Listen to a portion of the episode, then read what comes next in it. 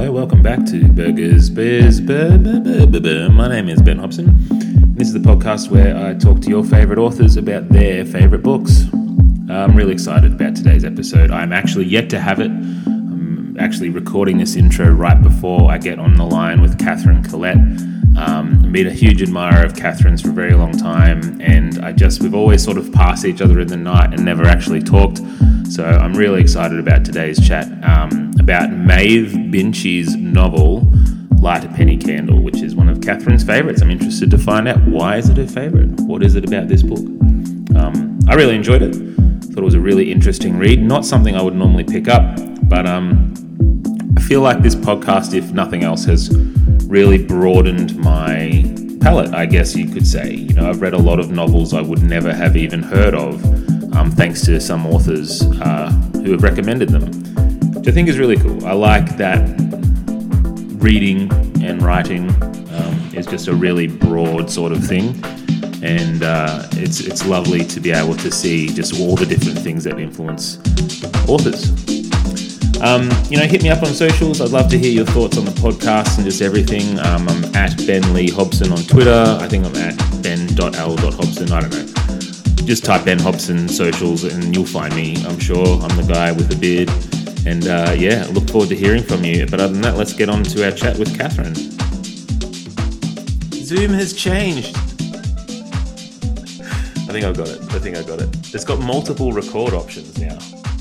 I do it set up pre-set up to record now, Do you? which is one function I really like of Zoom. Yeah, Do you guys record over Zoom? Is this how you do your yeah, pod as well? how we do all of it now. Yeah, Really? Which is sad in some ways because well, it's fine for Kate and I because we know each other really well. But Mm. um, I'm doing an interview this week, uh, and the, and we've had a couple of people that have said, "Oh, do you want to do it in person?" But I we just don't have the like our setup for Zoom is really good, and Yeah. we got trained up in using uh, Kathleen Syme Library podcasting studio. But Oh, you need two people to do that. So I just need another space probably rather than invite people to my home. But yeah, I feel like we're not set up for in person now, which Uh, feels like a loss because it's nice to meet people in person. It is. It is. It is. It's something I miss. You know, it is nice to meet up in person wherever you can. I remember coming on the first time. I remember. Oh my gosh! I I had, missed that session. I remember that. It was a Friday afternoon. Yeah, it and I had- I had my van that I'd traveled down Australia with, and then I was trying to park in Melbourne, and I kept on doing these like Oh. circles out to try to find a spot. And then I had this weird daggy, and I was like running through the rain to try to get there in time. Oh, so funny. but I loved it. I loved, and it was really cool to actually, you know, I got to, yeah, it was nice to be in person. And I think we're we're starting to do a few more things like this in person. Yeah. I'd obviously, if you were up here or I was down there, we'd meet up at a Yeah, be burger awesome. place or something like that. So But, what um, do you do? Do you record in a in a cafe or something if you meet? Yeah, you yeah, I've done. I've only done a couple like that. I have a little. um I don't have it with me. It's like a H1 recorder, and it has these mics that sort of place like this, and then Yep. I just have it sitting between us, like on the side. But it does have a lot of um obvious like um chatter bleed, and then. I mean, Yeah. when I recorded the other day, there were people walking past who were like looking at us strangely, but I don't know. It's kind of fun, and you hear the orders come. Yeah, I like it. I think it. I hope it adds atmosphere because the thing I like about listening to podcasts is always like I'm sitting down having a nice chat with people I Yeah. might not be able to otherwise. So that's the vibe I think. Um, but yeah, Katherine Collette, how are you? How how are things? Where are you at? How's everything Uh, going? It's good. It's very exciting to be here. Um, I am very well. It's a Monday night. I've managed to avoid having to do dinner with my children. So I'm Ah. probably going to sit in this room and never come out. I Well, not come out until at least eight o'clock when You're I hiding. Um, safely what? assume they'll be in bed. Yeah, well, uh, can I ask because my my family is out here and I can hear them watching. They started watching Sully, you know that movie with Tom Hanks about the guy crashes the plane. I can hear him right now. I don't know whether the people on the audio can. This was my first question. You are this massive go-getter in the world of Australian literature. Like you do everything, but you're still working a, a full-time job. I'm, I'm not sure where I'm updated where you're at. Are you, oh, you're not anymore. I'm no, I'm three days a week. So I have two writing days that are so precious I to bet. me. I bet. Um, yeah, I feel really lucky to have those. But historically, I did work full time. Um, I don't know for how long I'll be able to keep my precious writing days for, but um, at the moment, I've got two writing days, and yeah, you got to guard. they mean a those. lot hey? to me. You have to like. I'm I'm very strict on them. I don't meet people for lunches. I don't do any social sort of stuff. And it's surprising how easy that is to say. If I just say to someone who wants to meet, no, I have a rule that I don't meet people. You you're at work. That's your job. You're doing your job. Yeah, for sure. Do you do? Can I ask? Do you like balance? Because I, speaking from where I'm at at the moment, I'm finding more and more writer business, author business stuff versus writer creativity stuff. Do you do both things evenly on those two days, or do you have like I write in the morning, in the afternoon, I do podcast notes, or yeah? How do you work those balance those things? My best hours for creative stuff, or my best hours in general, are in the morning. So I prioritize that for creative stuff. And then I do admin sort of things. I probably am only good for about three hours of the day to do creative stuff. And then I do admin and, you know, podcast interviews are easy to kind of uh, get the questions together and all the rest of it in an afternoon. Yeah, sounds delightful. I'm I'm I'm still working my full time job, so I'm still yeah, I'm tired, Katherine. I'm tired. It's, yeah, it's such a juggle.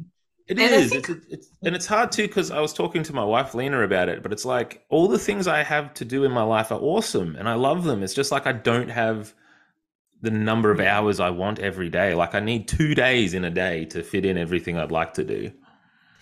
I think when I was working full time and when I was, and I still am fairly disciplined, I'll still get up at five and and Mm. write for two hours, seven days of the week. Ooh, So, um, that's impressive. well, I- I guess it's just I'm an early riser. Yeah. It's my favorite thing to do. It's just a lovely way to wake up. I've just started doing the artist's way. So now I wake up and do three morning pages. So it all sounds very virtuous, but it's no more virtuous than being someone who gets up and I don't know, does does whatever they do. It's just they're my favorite hours of the day. It's akin to staying up late and listening to music.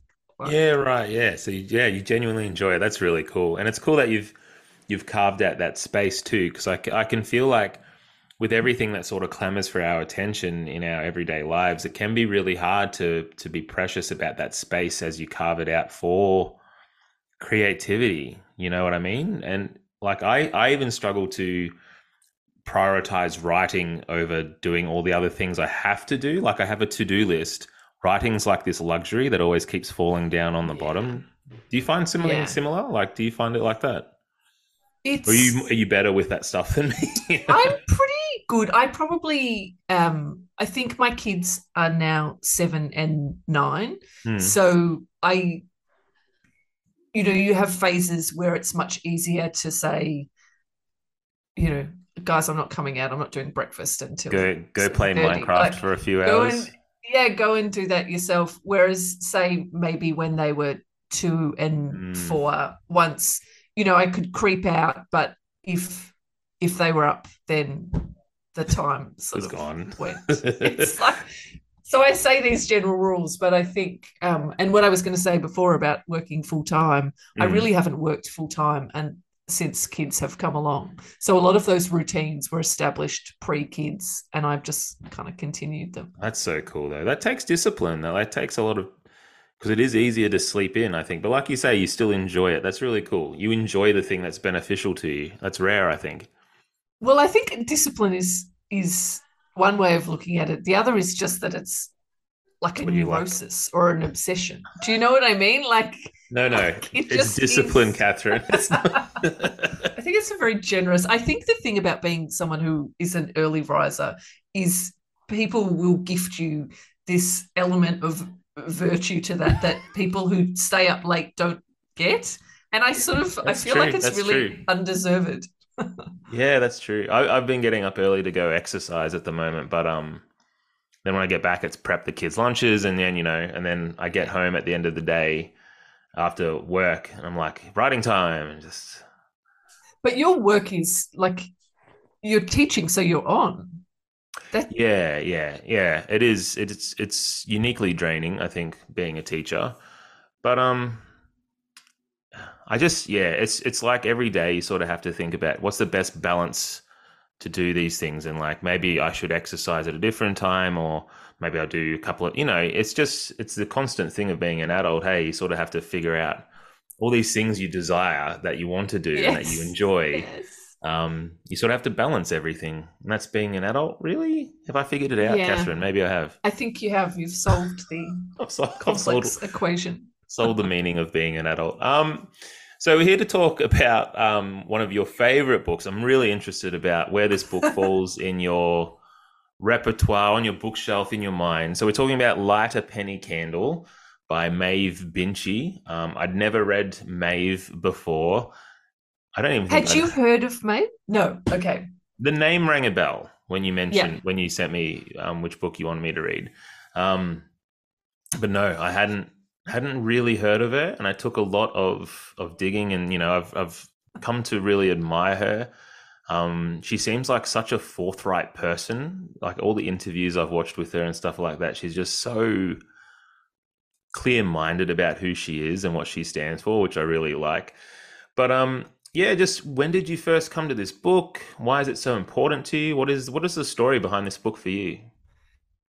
Well, I actually have no recollection. I was trying to remember when I first heard of this book, and I don't know. I was very aware of Maeve Binchy, though, growing up. Maybe very is a bit of a stretch, but I feel like hers were the kinds of books in the same way that there was a period of time where if you went to a hostel or something, you'd see the Da Vinci Code yeah, on the shelf. I remember I feel that like, day, yeah. yeah.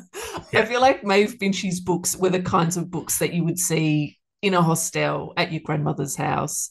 Um, Just everywhere. Any of those, yeah, any of those kinds of places. And I had the sense of them that I think her first book was published 1980. So you know, I think I'm I'm born 81. So they weren't books that I um And this was the first one, you know, too. that I was the readership. This was the first one. Yeah. So um I had the idea that they were books for women. Mm. I thought perhaps they were romance novels, um, but also the sense that they were vaguely embarrassing. That she wasn't oh. like she wasn't absolutely that she wasn't really a serious author. What? Uh, but I do do remember. Well, this is just the view that I had, and I remember Mum okay. saying that she had really liked this book, Light a Penny Candle, and so that was one that sort of circled in the ether. I think Circle of Friends came out, which was based a movie based on a Maeve Binchy novel, had Minnie okay. Driver in it. Okay. Um, and so I'm pretty sure I read Circle of Friends so I had this kind of conception of Maeve Binchy, but then I listened to a podcast last year and it was about um, another Maeve Binchy book, Evening Class. And I read, loved the discussion, went and read the book, and then just last year in the kind of depth of COVID yeah. and um, all the challenges and difficulties that that entailed. And I experienced, like, I found COVID quite hard. Mm. Uh, and so I read uh, some of these Maeve Binchy books, and I probably ended up reading six or seven of them. Wow. And they were so cozy and lovely. Yeah. And yeah, they were just such a beautiful escape.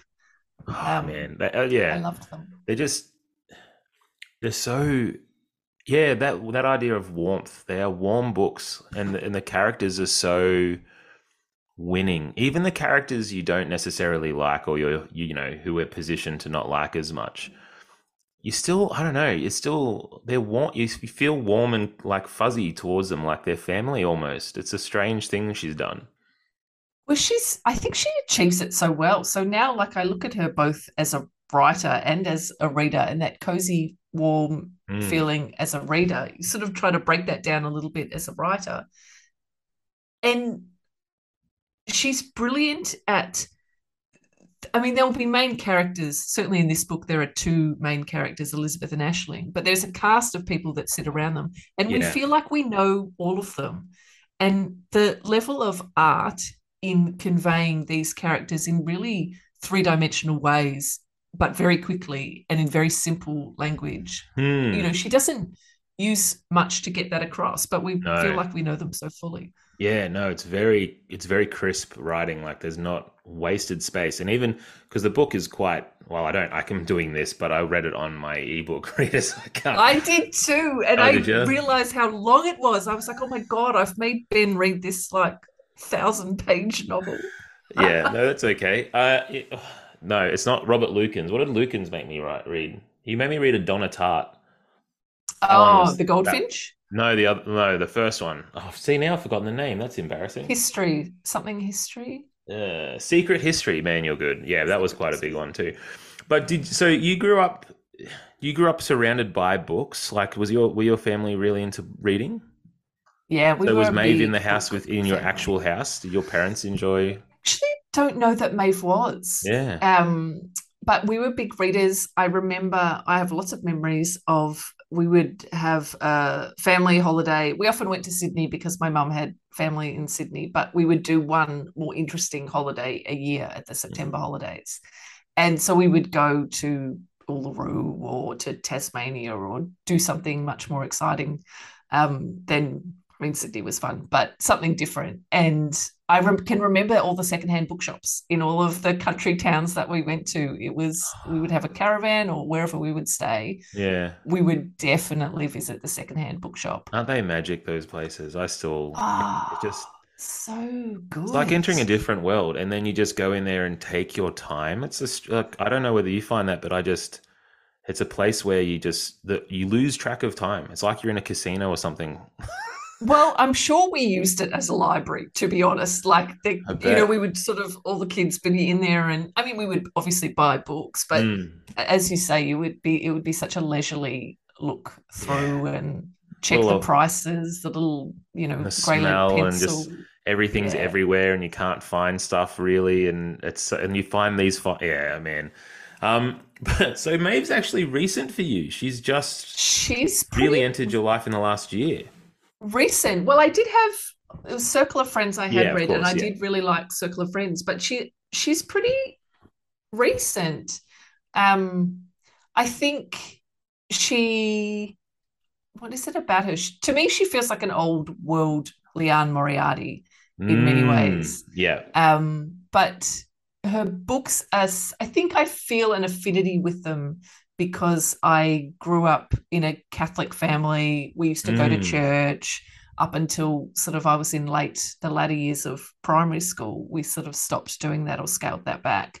So it has this religious, Catholic religious Yeah. element it's pretty that I can identify with. It's really big yeah and it reminds me the stories within it remind me of my own experiences sort of trying to grapple with um, religion and taking very literally a lot of religious instruction that was meant to be a bit yeah. more spiritual and all those sorts of things and it reminds me of my parents who grew up in a much more catholic environment than i did yeah like that um that scene very early on where Aisling um decides she has to baptize yes. Elizabeth, right? And it's very serious. You know, they they secret it themselves away from all the parents, and you know they do this thing in secret, and she has to say it exactly right. Like, not a joke, not a joke to them.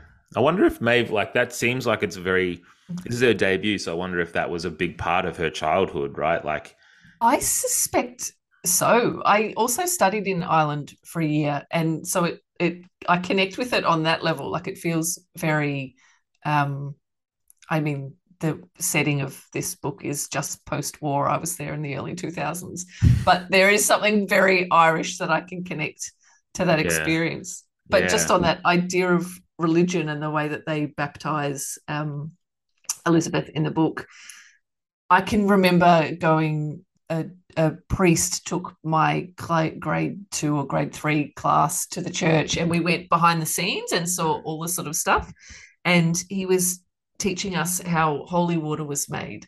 And so he said, you know, you do X, Y, Z, but if you get really stuck and you need some holy water, just put some water in a kettle and boil the hell out of it.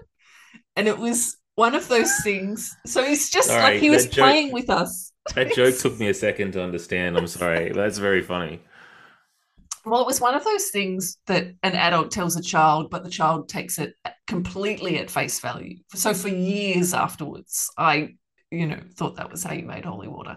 But Maeve's some of the moments in the book where the girls are young and grappling with um, mm. you know, religion really reminded me of that moment where you mm. sort of like and like big, big adult ideas as well, right? Like, I mean, I think she's got a superb way of filtering this adult world down into young minds, and it felt very authentic. Where I think a lot of authors can sometimes uh, their young protagonists can feel very ma- too mature and yes. too worldly um, or even too silly and too childlike. But no, I don't know. I think she struck the perfect balance there.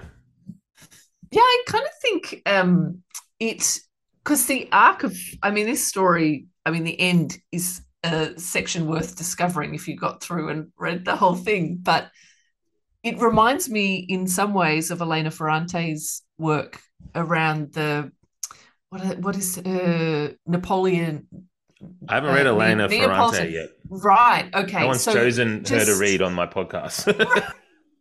you can read her of your own accord. But um, so she has, she writes about sort of these two women in a relationship from a very young age and going older. I kind of, I see similarities between Maeve Binchy and Elena Ferrante in that you just have this, it's not like a story with a traditional arc. Mm. I hmm. think it just is like, a lovely uh, unfolding of life that has sort of highs and lows and things happen and a friendship strengthens and then it falls away a bit and then it strengthens mm. and then um, to touch on the end of the book i think and then it gets to the point where first time maeve binchy is not sure how to end things so suddenly kill someone off, you know, oh. in a very dramatic fashion. I do have to admit, I didn't get all the way to the end. I'm sorry, okay. Katherine. I got up to page, I think, about 500 out of 700 on the ebook. So I put in a solid. You've missed. You've missed the most interesting. I have. Well, you know, I'll have to keep reading. Then I did. You know, in prep for this, I did read a couple of summaries and stuff, but I didn't touch on that because I did want to read it myself. But you mean, feel free to spoil it Feel free. I'll spoil this, it. This is a 1980 book, like you said. You know, if you have, I don't know. Yeah, go ahead. Tell, unpack the ending for so, us. I'm really interested. So you have uh, these two women, Aisling, who's based in Ireland, and Elizabeth, who's based in uh, the UK, and uh, their lives are intertwined over, I don't know, 20, 30 years, something like that. Anyway, uh, towards the end, Elizabeth has a husband, Henry, and they've yep. had quite a nice relationship. Um, Elizabeth previously has been with Johnny Stone, who's mm.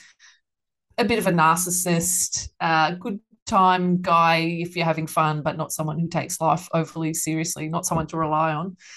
Anyway, so she gets together with Henry, and this seems really nice, and they have a really sweet relationship. But then, really suddenly, Henry becomes obsessed with I think what Elizabeth's doing for work and where she is at different times, and discovers that she's had an abortion. Um, gets gets really angry at her in a really sort of frightening way, and she ends up pushing him down a set of stairs and killing him.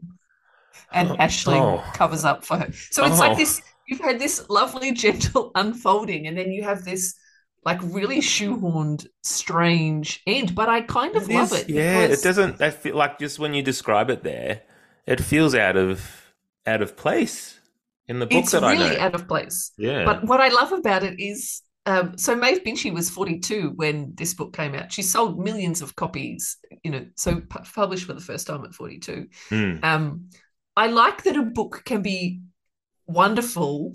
85% of it, the front 85% is wonderful, and the last 15% is terrible. I kind of I like I like the evolution of a writer that sits behind that that you've got from the yeah. very beginning you've got this um, talent that is so clearly there but you haven't quite nailed the execution mm. you know I, I don't know i really i like yeah. that as a sign of of growth yeah no I, I, appreciate that and she she did end up publishing i think i've got 16 books i've got here in my research so she just got better and better with each one i'm sure and this one's very uh, like like it's very interesting to me what you were saying how there's not a traditional arc in the book.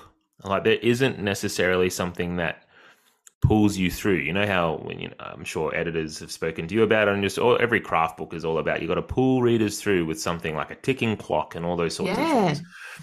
But she, it's strange because whenever I pick up the book, I'm just like I got to read it, and as soon as I start, Yeah. I'm like I need to see what happens. I don't know why I'm interested in what happens because a lot of the stakes are very small, and it's all these relational things that I'm not normally interested in just people talking and relating it's, to one another. kind of Elizabeth Strout like in that you, you know like it's a series of sort of not massive things but this it, it's really enjoyable to read the other thing about it is there is barely any description I think, Yeah. think she describes a thing in it from what people look I mean she does a little bit of what the Little main bits, characters look yeah. like um but there's there's no yeah it's really really light on description Yeah, which is amazing because I can clearly picture a lot of the different th- settings in the book. Like I can picture the house that Elizabeth stayed in early on. I can picture the home that Elizabeth went back home to in in, in post-war, um, post-Blitz London. I can really picture those things, but you're right. There isn't. She doesn't labor over the No. description at all. Yeah, it's very quick. Yeah. Economical. It's like yeah i really enjoy economical writing which you know which is funny too because it's so it's a big book too. Like it's got a lot in It's- there despite that. yeah. It's i it, i was reading it and i had recommended it to you. I, I said to you let's talk about it. Mm. um but then i was looking around just finding information on it trying to sort of um see what other people thought and on goodreads a bunch of people were like this is the longest book ever. And at that point i looked at how long the book was and was like oh my god it's it is really long. I read it last year as um so it feels very familiar to me but i reread it. And i'm surprised how much i'm enjoying the reread. Yeah it's yeah it does feel like one of those it feels like one of those books like you you read it for comfort. It's a comfort book yeah for it's sure very comfort book Um, I love doing this with with people who I have on, authors I have on. Um, I love finding some quotes from the author of the book we're reading about her ideas about craft. Um, so let's just see. It's actually here. We've got something that we've already touched on about making time for your creativity. And so um, Maeve had this to say. She said, "Time doesn't appear from nowhere. You have to make it, and that means giving something, giving up something else."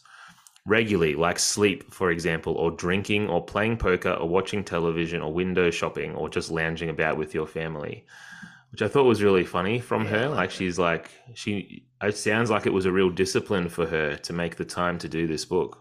Well, apparently she was living in London and lonely. And so she started getting up early, writing for three hours. And um, every week she sent a chapter, or she in person dropped a chapter of the book off to her agent.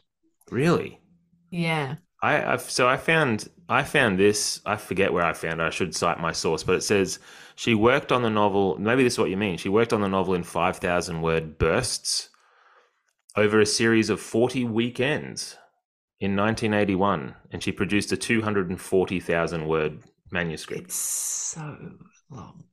Yeah, but But how, how how did she write it on only on the weekends? Like I would feel like I'd fall out of the story. Like I feel once I start, I have to make like a daily habit. But she was just on weekends, five thousand words every weekend. yeah, it's incredible. It is. she um but i think that talks to the structure of it too that it is just uh an unfolding which i don't even i'm not even saying it's a criticism because it does No. have compulsion and it does yeah, for like, sure. Draw you in but not in that traditional what's I just think it's next it's very subtle in the way it does it. It's Mm. not. Yeah, it's Mm. not. Oh, there's a bomb. We have to go defuse. It's just very clever character stuff. I think.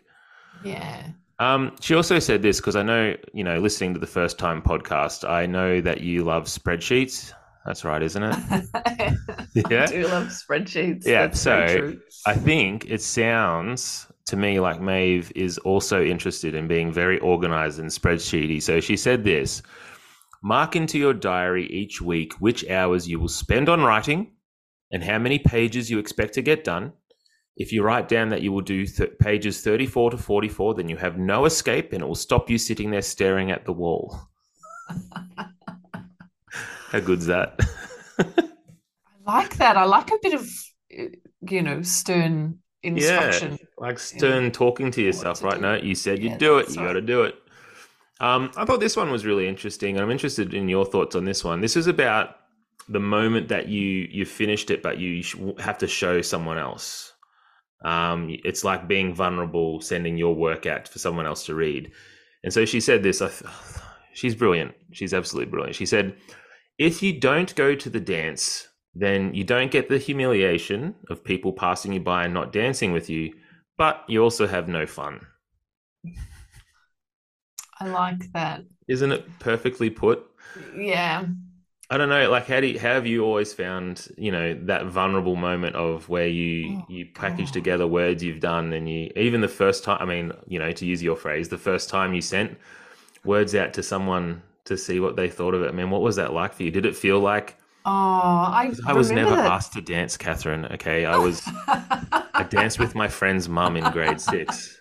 Did you bless? Mrs. Mrs. Stevens. She was very kind to me. Took pity on small Ben Hobson with no dance partner. Yeah, but um, that yeah, that humiliation is real, and yeah, it is the same sort of one. I feel when it's like people pass you by, right? Like it's rejection over and over again. Like how do how did you find it? How do you deal with that sort of thing?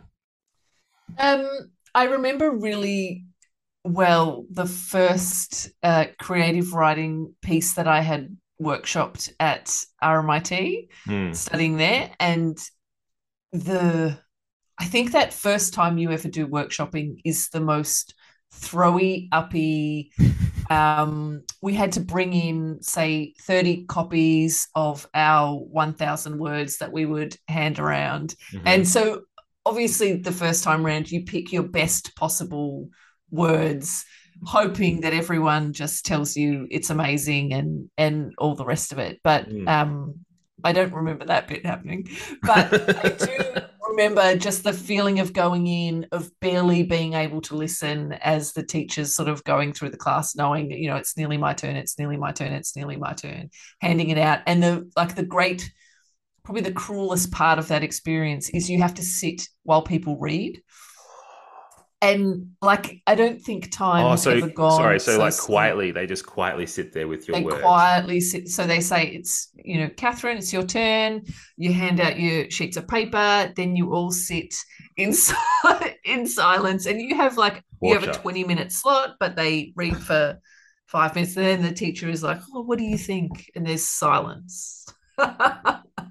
and then, you know, sometimes, you know, people will start to talk up and, and you get more used to that. And you also get used to Mm. um, the, the I think you get better in the early stages of that. People give you feedback, and you take every grain of feedback, every comment that they write on your sheet is something that you have to alter and change and do what they say. But Yeah. you get so much better over time at Mm. sort of saying, well, actually, you know, I see where you're coming from, but I, I'm making a stylistic choice there, or I'm Yeah, you you, know, get a little get bit more. at s- it. Well, I think it. You know, you develop being certain of yourself and making choices, and either they what they say will change your choice, or what they say will reinforce the choice you've already made. Do you think? Do you think that vulnerability takes a type of practice, that type of bravery? Do you think you get better at it, or is it it's scary every time? I think I think you do get better at it. I think it's scary every time, like the the that moments before a book comes out, going to your Mhm. launch, all that sort of stuff. It's sort of terrifying on one Yeah. level. Like it's lovely, like it, it really is lovely, but there is a great deal of vulnerability in that. Mm. Um, I think one of the things that I think about is that I go to other people's launches and I read the books of the people I know and how, like, what a joy that is. Yeah. And, and, you know, and then if you're saying to someone, I loved the book and I loved it for these reasons and these reasons, that I mean that when I say it. And, yeah. Yeah. um, and Even- then, even books I find Yeah. that that my people in the writing community in Australia, like even books that perhaps aren't, you know, the bit they're not going to sit up on my my top bookshelf as you know these are my tomes of perfect writing. I still like so admire so many different parts of it. You know what I mean? Like it's it's kind of easy to be positive about other Yeah, people's work. I find, yeah. Well, actually, on this note, like while we're being positive about other people, Maeve Binchy um, did not like other writers. Um, Didn't she? no, she did. I'm only I'm putting it Oh. on. No, but she said this. I thought she this was seems in- like such a lovely person. she I think she was, but listen to this. This is kind of I thought this was a brutal takedown. She said this. Do not send your work to other writers. If somebody sends me a manuscript, my secretary and I have a note we attach and send back that says, I am returning your manuscript to you unread. You and I are in competition with one another. I am the wrong person to write to. Uh, uh, oh my God, Maeve. Brutal. Brutal. I, that feels unexpected to me. She, I mean, I haven't seen her interview, but she seems like she would just be a lovely person. but- but, that makes me question that. She's a bit cutting. I, I just that felt like a Hemingway thing. Like if I'm not the best writer, I'm you know if you're gonna be pretend you're better than me, then we better man up. Like you know that old Hemingway thing that he does. That's what it feels like. It's like we're in competition with one another. Well, it feels to me like a um uh, a, another book of a similar sort of time period, and I mean it's different, but that you might also have found on a hostel bookshelf at the same time is Colin McCullough's McCulloch's uh, The Thorn Birds. Did you ever read that? No, I haven't read that. It Oh. does ring a bell though. Again, that name rings a bell. She, I think she was a bit of a terrifying and and not very pleasant woman. But some in some ways, I put her and Maeve Binchy in the same basket. But I Mm. had considered that Colleen McCullough, color Colleen McCullough, sat at one end and Maeve at the other. But maybe they're, yeah. Well, I mean, we're you know we're talking about the Australian Australian writing community. You know that's what we're familiar with. But I I just don't feel that type of competitiveness. I mean, I think I feel competitive sometimes, but I I hope I'm mature enough. You know, not to say Maeve's not mature, but I hope I'm mature enough. Jeez, she's passed away. It's okay. No, um, yes. yeah, uh, I, I hope that I'm mature enough to say yes. I kind of want to be the best I can be at this thing, but it's like Mm. a personal thing. It's not yeah. versus other people. Um, you know, I've sent my stuff to other writers and to get feedback on, and to get we all do it for cover quotes and stuff like that. I just feel like everyone in this. I mean, look at you with your first time podcast, right? Like you give all these authors this platform, and you're so generous with with your time and the way you you boost up everyone in the in the writing world. So. I don't know. I just I don't think I agree with Maeve. I have to give her some pushback. I don't know what your thoughts. I I agree with you on that. I think it's a maybe yeah, it feels like a very simplistic idea to see writers as competition, and that hasn't been my experience. You know what though? It might, it might get more competitive like the higher up you go. Like Maeve was this multi-million selling, so there were like three other people. you know, maybe they maybe that's the thing. I don't know. Well, I think I think to frame it in terms of competition is a funny is a funny Mm. thing. I think mostly like it's not like there's a limited number of like every person in the world can only read four books. And and therefore there if no, someone there buys kinda- your book, they There kind of is though. Like if I think for most readers, like maybe you know you'd have to look at the average number of books they read per year, but it, I don't think it's voracious readers. You know, people who probably listen to this podcast would read, uh, you know, sixty books a year, one a week, easy, even more. But I don't know how many the average person reads. Like maybe one or two, right? And then Well, like, I Katherine, reckon I'm just saying, I'm throwing it down. We're in competition. well no, I guess I think what I'm saying though is like if someone buys your book, Mm, it doesn't mean they can't buy mine. It's No, not like that's their book tally is used up. They can buy more books. that's true. um, that's true. So I think competition is a, a funny frame. I think jealousy is a more understandable um, emotion than to me than competition.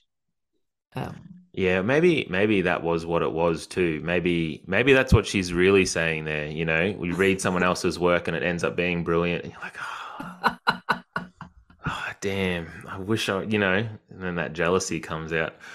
Um, talking very quickly, I mean, we we touched on the religious ideals and how that really stemmed from um, Maeve's childhood and you know growing up in in Ireland and all those sorts of things. I, I felt like she was pretty good at not dogmatically kind of reaching out and telling me what she thought of it. It was really, really clear that each character's mindset was really clear to them, but it wasn't like she was speaking through the text, I felt.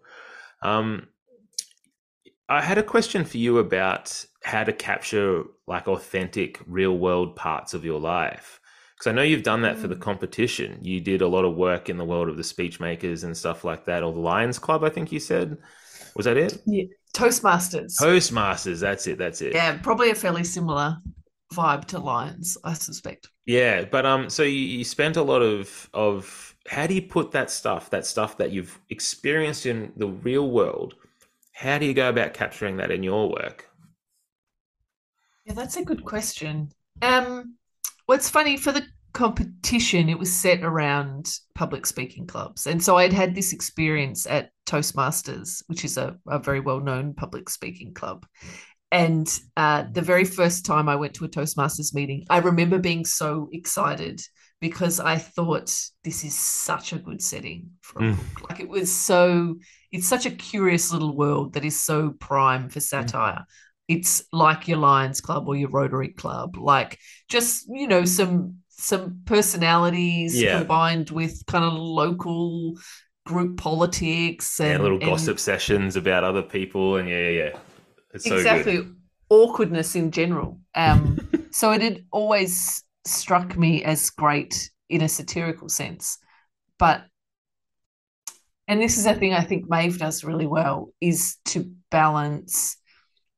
You know, she will have characters, Aisling, for example, thinking about the church and and what certain aspects of it mean, but she manages to balance that with real heart and Yeah, real emotion.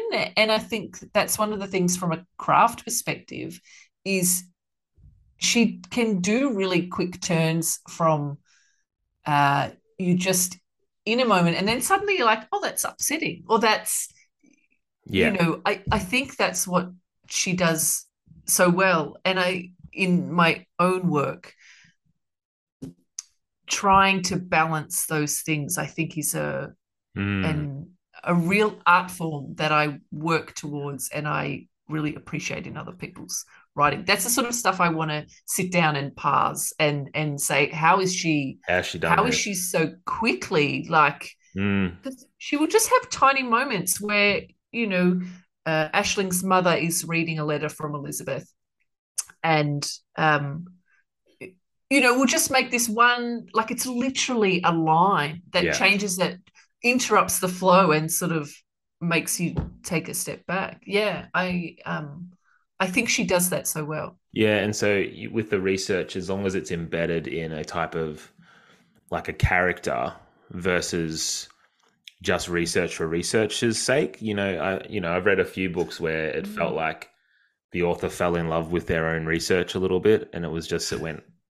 But yeah, Maeve does not put research in there unless it's absolutely important for what's going on or what's happening with the characters. I think. I think that's a really good point. And also when you have a character that's embodying a point of view, Mm, there's space for what for how the reader sees the character as well. So you sort of have this multiple creating multiple points of view on the same thing at the same time. Yeah. Yeah, she does that so well. I actually want to talk to you about how she does the emotional things because I felt like I almost feel like you can't get a lighter touch than what she Oh. does. Like it's just like I, I, I go back to that scene um where sorry, what was the Liz no, A- Aisling's mum's name? What was her name? Did it start with? Eileen. I yeah yeah yeah Eileen yeah because it started with an E because I kept getting her confused with Elizabeth at the start. Um, but yeah, so she's reading the. I think it's she reads a letter that comes that informs her that her son has been killed, and the way that unfolds, where it's just there's no there's no wailing or weeping. It's like it's very stoic almost, and then she Mm.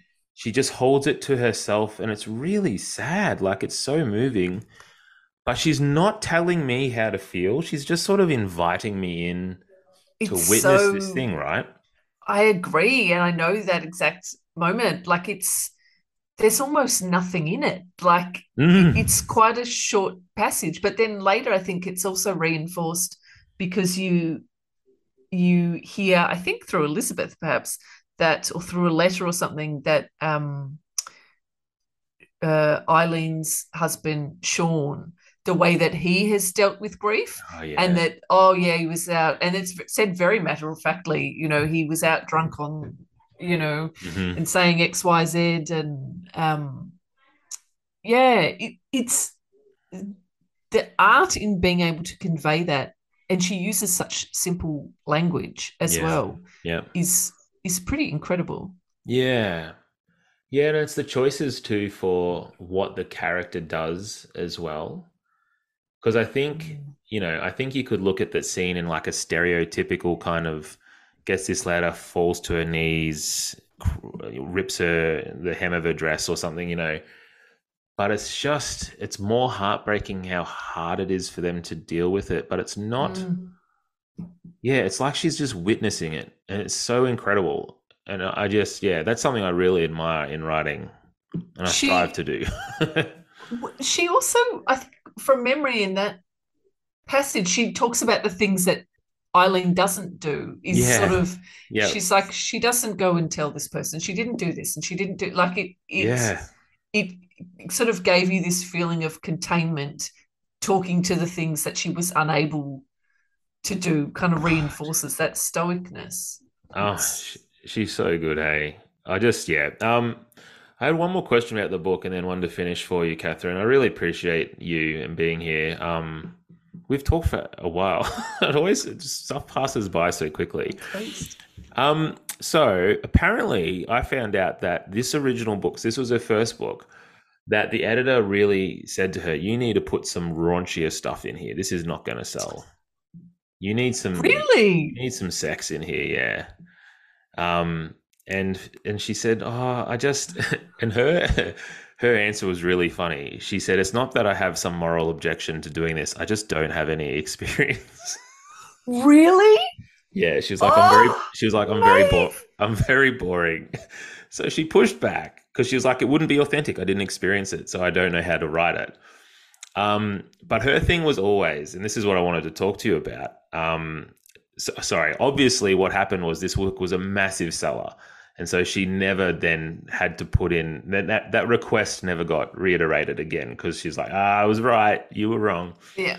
But I really thought it was interesting how she alludes to things. And this is what I think we've Mm. been talking about, right? So this was, you know, I always think about in the original in Jaws, you know, the mechanical shark was so bad that they ended up just always cutting away from the shark, but it made things scarier. Mm. Is that something you think too about like what you what you really respond to in in writing and reading? Do you like the writer not saying something, just sort of alluding to it and letting us imagine what's going on? Well, I think in this she does that well because people are having sex, but it's not, which is Mm. where that perception that I had of it as a romance novel is sort of inaccurate. Like it, it's probably one of an early chick lit example, but it doesn't actually kind of sit within that romantic Yeah. realm. I don't think. People have, there's lots of relationships, but they're not the friendship is much more of the thrust of the book. Yeah, is far more central. Um, so I remember Mark Brandi going to a launch of his, and he Mhm. writes some fairly dark books. Mm. Um, and he was sort of talking about, you know, that bad things happen in his books, but he it's not on the page yeah. you know and i think particularly in darker writing the power of someone's imagination can be so powerful in Yeah. creating the wo- Yeah. you know it's hinting at things that that you don't even want to know like Mm.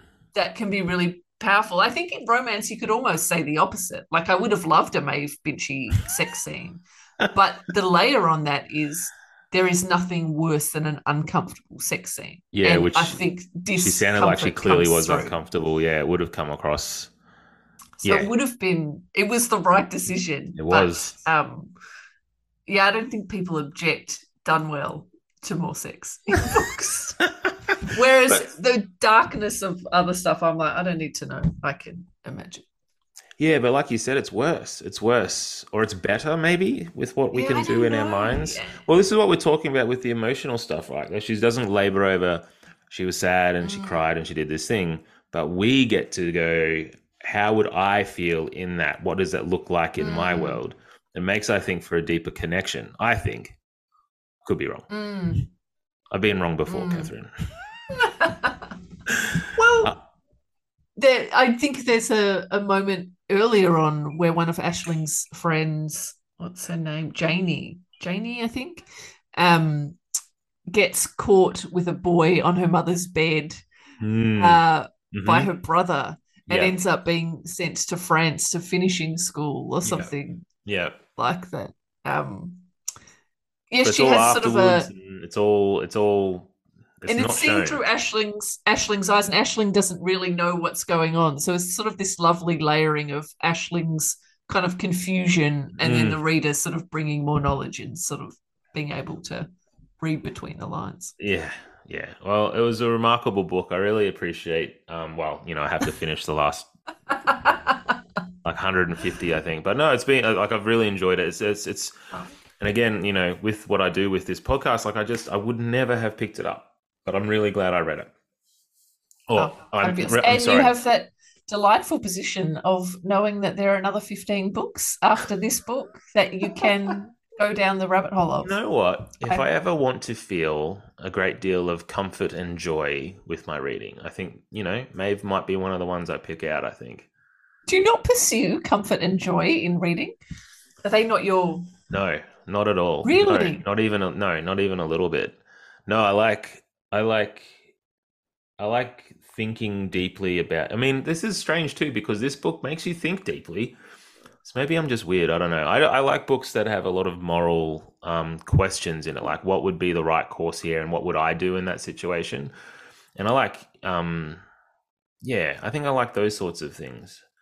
But um, so interesting? but this book does that too. This book does that too, but it's just nicer about it. Maybe I maybe I need to change my my worldview on what I read. Um, but this last question for you, Katherine, what is next for you? Where can we find you? You know, obviously the first time podcast.